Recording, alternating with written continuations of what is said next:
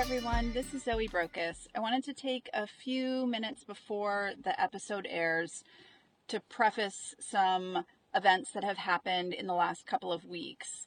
Um, you're going to hear Charlotte and I talk about a bill, LD 1975. Um, and this bill is a bill that we worked on for many, many months, um, really framing our overdose crisis and um, a response to substance use using a public health framework. Anyway, uh, since we recorded the episode, the Health and Human Services Committee decided to table the bill, um, which means it won't be heard until January of 2024. We're incredibly disappointed by this decision. I think it highlights the lack of understanding and education that our legislature has, and it shows that there is clearly a lot of work that still needs to be done. But we have some big plans in the works and certainly aren't giving up yet. So take a listen to the episode. If you have any questions or you want to get involved, you can go to our website, www.churchofsafeinjection.org, or reach out to Justice Radio on Instagram. Thanks so much. It's been a really interesting session in general. I think those of us who have been doing a lot of work on the ground have um, have felt that in a lot of different ways. Um, we're seeing we're seeing bills come out and and public hearings happening really quickly. So advocacy efforts are are shifting, um, and we're having to to kind of try new things. And and I that's what I love because I think it's really exciting, uh, even though it is kind of stressful. But I think what has been so incredibly interesting to to see, and I don't know if it's just our collective.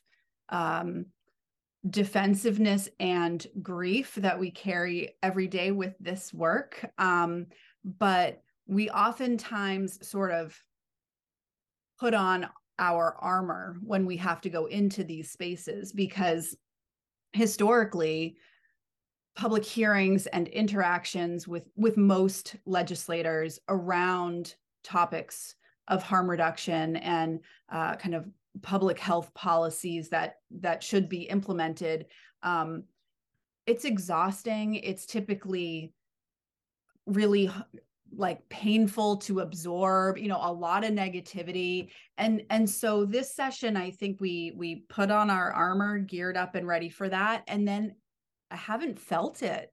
It's mm. been really interesting. And you know i think um there's got to be a lot of reasons for it. So i think that we know that we have um, a significant number of legislators this session who have been more public and more open about their own experiences or family experiences with substance use and overdose. Um, and I think I never want to say that's great because it's horrific, but what it does is it changes the way we look at these issues.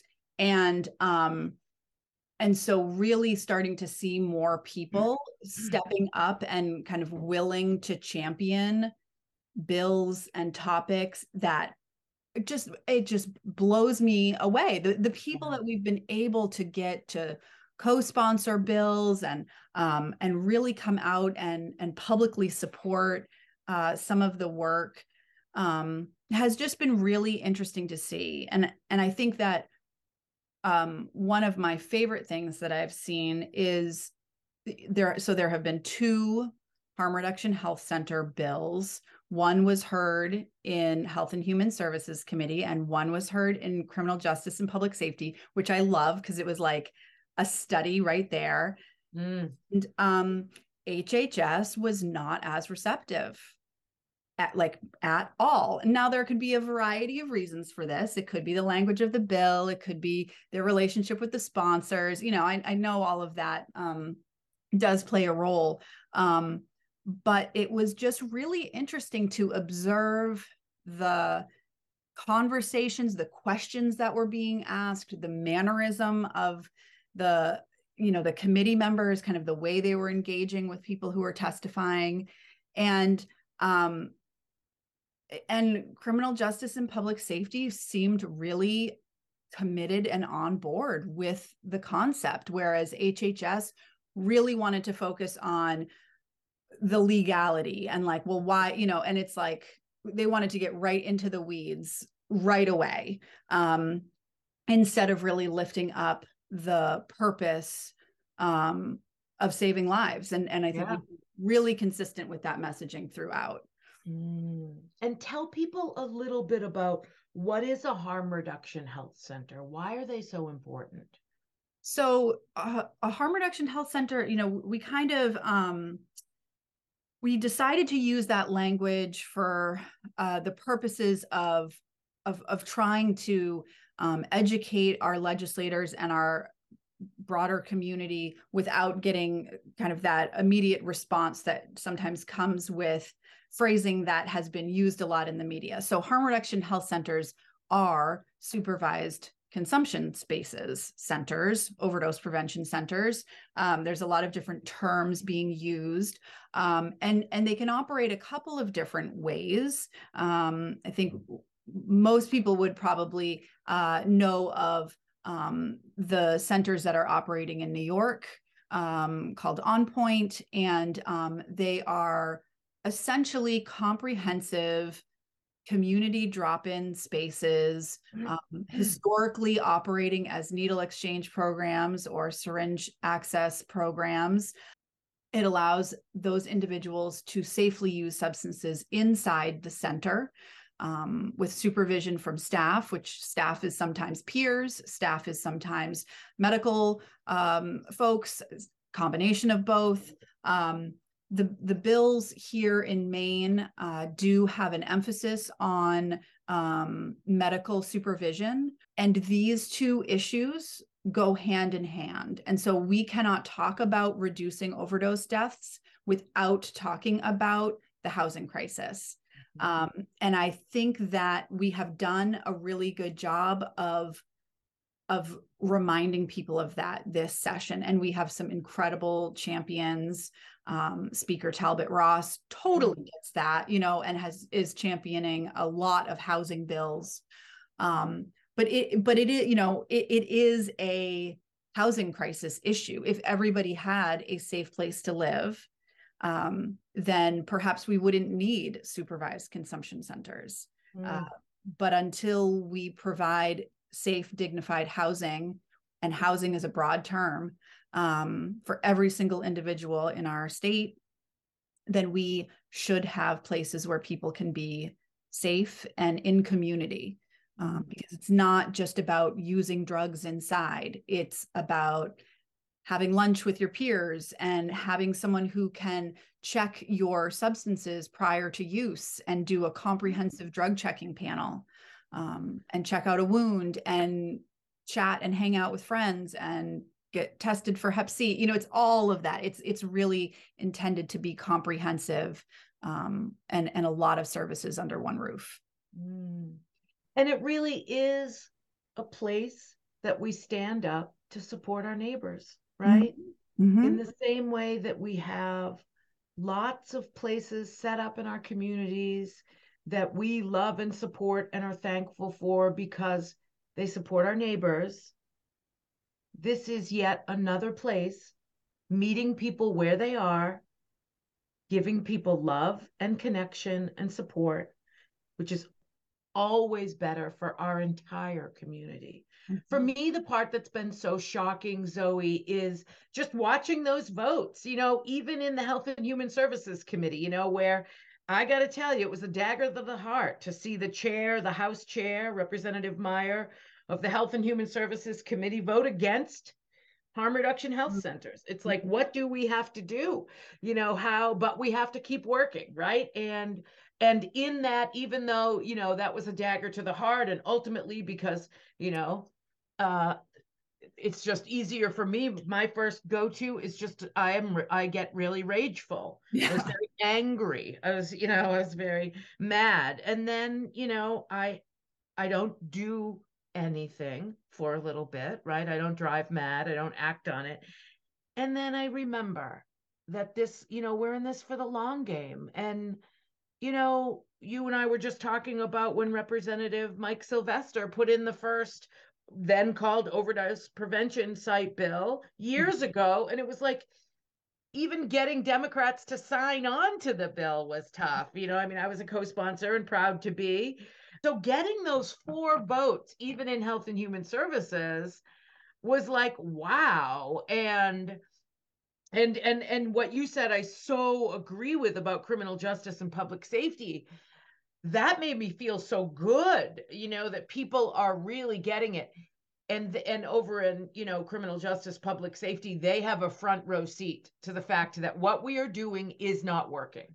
Yeah yeah. I thought that was really it was so clear you mm. know and and your years of service on that committee i think have really helped that you know it's like it's like this isn't that radical like we'll bring all the radical bills you want but like this yeah. isn't it this is just common sense we're all saying that we're sick of seeing discarded syringes in the parks like this solves all of those issues right. so you can get behind it from a couple different standpoints but i yeah i almost think like the not reacting to the um, to the initial like hysteric sort of like oh my god we can't do that you know like if we just all just kind of stand there and are like okay let that happen and then kind of and then watch the votes because the votes it's just amazing to see you know? We have worked so hard to get to this point um and it's not over and we've got a lot more work to do um but but this is this is how we do it. This is right. really how we do it and as a state we have been doing harm reduction for decades. Yeah. We do harm reduction around hiv transmission right? We do harm reduction. This is not radical. Cannabis is in exactly the same schedule as these substances. Cannabis is also illegal, but man, we raking in the dough in Maine, oh right? We gosh. are raking in the money and nobody is complaining about it. I've been saying the same thing on the municipal level about the housing crisis because here in Portland uh. and Lewiston, you know, I live in Portland, work in Lewiston, both communities are experiencing um, you know levels of encampments that that I have never seen before yeah. and um, both communities are dealing with them in a very different way um, but they both keep falling back on the stupidest reason I've ever heard about why we can't use all of these empty buildings and empty space that we have in both cities it's a zoning issue mm. Mm-hmm. Like, guess what? Change the zoning. Like, isn't right. that what you do? Aren't you the people who can do that? We have found ways to make it work in with cannabis and not to discredit the the amount of work that it took to get there. Absolutely. Um, the unregulated drug supply. We should all be doing every single thing we possibly can.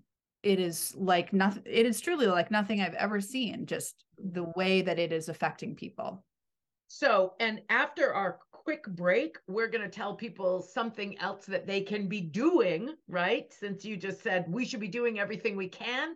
And we have some exciting news. So, again, you are listening to Ending the Drug War in Maine with Zoe Brokos and Charlotte Warren on Justice Radio.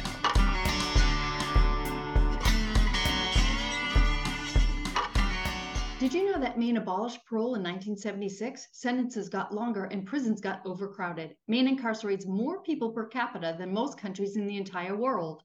With LD 178, Maine can bring back parole for those who are rehabilitated and pose no risk. If a person doesn't meet that bar, they won't get parole.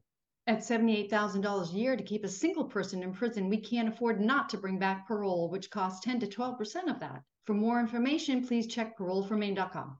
I'm Charlotte Warren. I'm a um, former lawmaker and a social worker by trade.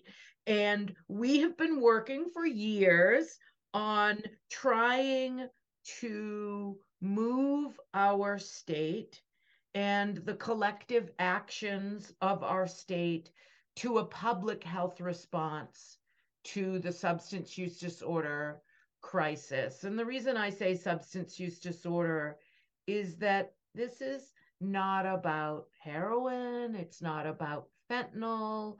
It won't be about whatever the next drug is. It's also about alcohol, but it's never the drug. It's never the substance, right? So we are working on a public health response. And Zoe, do you want to break the news to folks? Yeah, very exciting news. We um after many, many uh months, no, probably weeks. um, I'm referring to it as the sloth bill because it just would not move. Uh, we finally have an LD number for our uh, public health response to substance use uh, bill, sponsored by uh, Lydia Crafts. And it is LD 1975, which just sounds so nice. Um, LD 1975. sounds so great. It's great. And so now it's time because for anyone who doesn't follow along like we do, uh, we're really getting towards the end of the session here. Uh, there's been a lot of bills that have been heard, there's been a lot of action that's happened. And meanwhile, this massive bill that I feel like we've been working on for like 700 years is yep. finally um, coming out but it, it has been a long process and um and so it's it's finally coming out what we're being told is that um that the public hearing is going to be scheduled very quickly. Like I'm like, should I book a hotel room for Augusta this week? I think maybe. But it's really, you know, our goal with this bill and it took us a while to kind of get the language to where it needed to be was to really kind of present what we what we what everyone keeps saying we need and what we know is an effective strategy. And again, with all of the bills, there is not just one solution. I've hated the black and white thinking in some of these hearings where they're like, well, well, this isn't enough. And well, you said we need this. It's like, yeah, we need all of it. Okay. Yeah. And it's a really interesting bill that will create these uh, resource hubs in in the all across the state in each county where basically, I mean, I think of them as as harm reduction not health centers but like harm reduction centers because it's really yeah. intended to be a place where anyone can come in and get resources. And that's how we were always taught to to run our programs. Like you never the answer is never no. If someone needs something you sit down and you figure it out. And that's mm-hmm. kind of what the purpose is here. Exactly. And i love you're referring to them as harm reduction centers because that's to me exactly what they are right? As a social worker um, you go to pe- you go to where the people are. You meet meet them where they are right? Um, and that that's what we're doing. That's what this is about. And it's about providing prevention harm reduction recovery and treatment yeah. right? Connect connecting with people. Um it's just so you know it's so exciting. And when i think about the conversations that were had around harm reduction health centers or you know around many of the bills that we've heard worked this session it's exactly what you just said. Like here we are. Here we are right? For the folks on the health and human services committee who were like we need to do something. I want to do something. It's very hard for me to vote against this harm reduction health center. I just hope they aren't going to be using those same talking points, right? Because what they're really saying is, I am only brave enough to continue doing what we've been doing. I am so fearful. Mm-hmm. Yeah. Of being wrong in our country about the way we've dealt and as I've sat on this committee, right, Health and Human Services Committee, and not led us to change our direction while two people a day in Maine die, I hope people are going to have the courage to say, wow, I was seeing this maybe in a different way than I wish I had been seeing it. Mm it is appalling to see. I mean, and and not to mention the director of opioid response for the governor's office get up and testify against these bills that have been proven by experts uh, to be effective and and even admit yes they save lives but i mean yeah unbelievable yeah, gordon smith said yes that is true yeah. the data is true that no one has ever died in one of these that is true but i Yeah. mean i i just that's a pretty lot right there. Mhm. That's a lot right there. Right. So, people, how can people get involved? We have five minutes left. We've given people an idea of, I think, a pretty good picture of what's coming, of what's in it. Right. We, we've got these four sort of principles of a public health response and it's going to be heard, we think, in the Health and Human Services Committee, but whatever, doesn't really matter. It may be heard in criminal justice, public safety. The public hearing is likely to happen this week. The bill number is LD 1975. So, first thing to do, please reach out to your legislator. We are losing two people a day. Please support LD 1975, which is a public health response to substance use disorder in Maine, Mhm. right? First thing, call your senator, call your House member. But also, they can learn more about the bill and how to get involved by going to the Church of Safe Injection website. Do you want to tell a little bit about that, Zoe? Sure. Yeah, and I'll say that it has been difficult to to find a good place to really keep information to to educate folks. I think Maine Drug Policy Coalition, you know, we're we're kind of like an informal group of just people that get together and, and work on these issues. I hope that we can find a way to make that be where people can go to find this information. Maybe we have a website someday. I, I don't really know, but but for right now, I have um, committed to providing education about these topics, um, as well as links to how you can get involved if you want to submit testimony. Um, we have seen some really great letters to the editor. So, anyway, go to the Church of Safe Injection website if you want to learn more. I'm going to put a bunch of stuff up there uh, this afternoon, uh, churchofsafeinjection.org. Um, you can also find us on social media, uh, Facebook and Instagram. Um, and just go to our website to, to get connected to those. Um, but it really does make a difference to have people share their stories or just show their support of these bills. Um, and it's how we're going to start to make some real change in Maine. And we've got a long way to go with our drug laws. They're incredibly, incredibly outdated. So this is a Yeah. really great first step. Absolutely. And I I've heard so many parents who have lost their children Hmm. say in many of these events that we've done of providing support to folks, providing support and advocacy training to folks, or just things like you organize Black Balloon Day, right, in Maine. So many family members I've heard say, please don't wait to get involved until you, after you've lost someone. And I have to say that a little bit I feel like that's unfortunately what's coming home to roost in the legislature.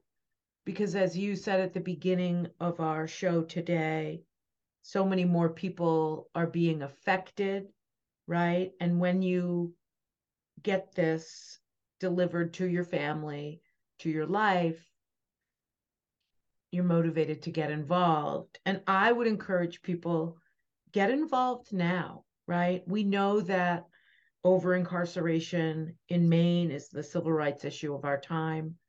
Um, as long as we continue to spend the millions and millions and hundreds of millions of dollars a year just locking people up, right? In Maine, we spend $300 million per year just locking people up. That does not include police. That does not include, right? That is just the, the locking people up budget. And so for nine years in a row, we've seen crime rates in Maine drop. We compete with the state of Vermont to be the safest, lowest crime state in the country. Yet we've continued to see our incarceration rates rise. Why is that? Because we criminalize people with substance use disorder as opposed to helping them. That is what this podcast is all about. That is what Zoe and I spend a lot of our time working on. And this is just a heartfelt invitation for you to join our work. And you can join our work by going to the Church of Safe Injections website we really thank you for listening. Um, we thank you for joining this collective work. And I want to give my good friend Zoe a chance to to share what she'd like to share before we end today. Yeah, I mean, I think I think you covered it, Charlotte. I think um yeah, I I do think that we have an opportunity here to to be leaders and as a parent myself i feel like i'm always telling my my daughters to be leaders and and our state has an opportunity to be an actual leader and it is scary to lead and it is courageous to do something different and and it is going to be a fight and so we just need people brave enough and courageous enough to stand up and say it is important enough that we stop losing this number of people in our state every day and every year, mm. We're going to do something different. We believe in science and we believe in medicine and we believe in harm reduction and, and we're going to do this. And we've seen in the states that have New York, Rhode Island, Oregon, uh, we we there's there's change and everyone wants to you know kind of come down on Oregon. Come on, it's been like eight months. Like everyone, I know like it takes a little while for like incredible momentous change to happen. It's it's like watching politics with children right? I mean it's just like you know and children having excuse. They're not they're not ready to analyze you know policy but the folks who are you know spreading this sort of propaganda about you know about what's happening in oregon they're children. Yeah. they, they are not grown people. No. Um so with that loving note uh Always fun, Zoe. Always fun. And I am so thankful to be doing this work with you and our other pally wallies uh, in the Drug Policy Coalition. Absolutely. So.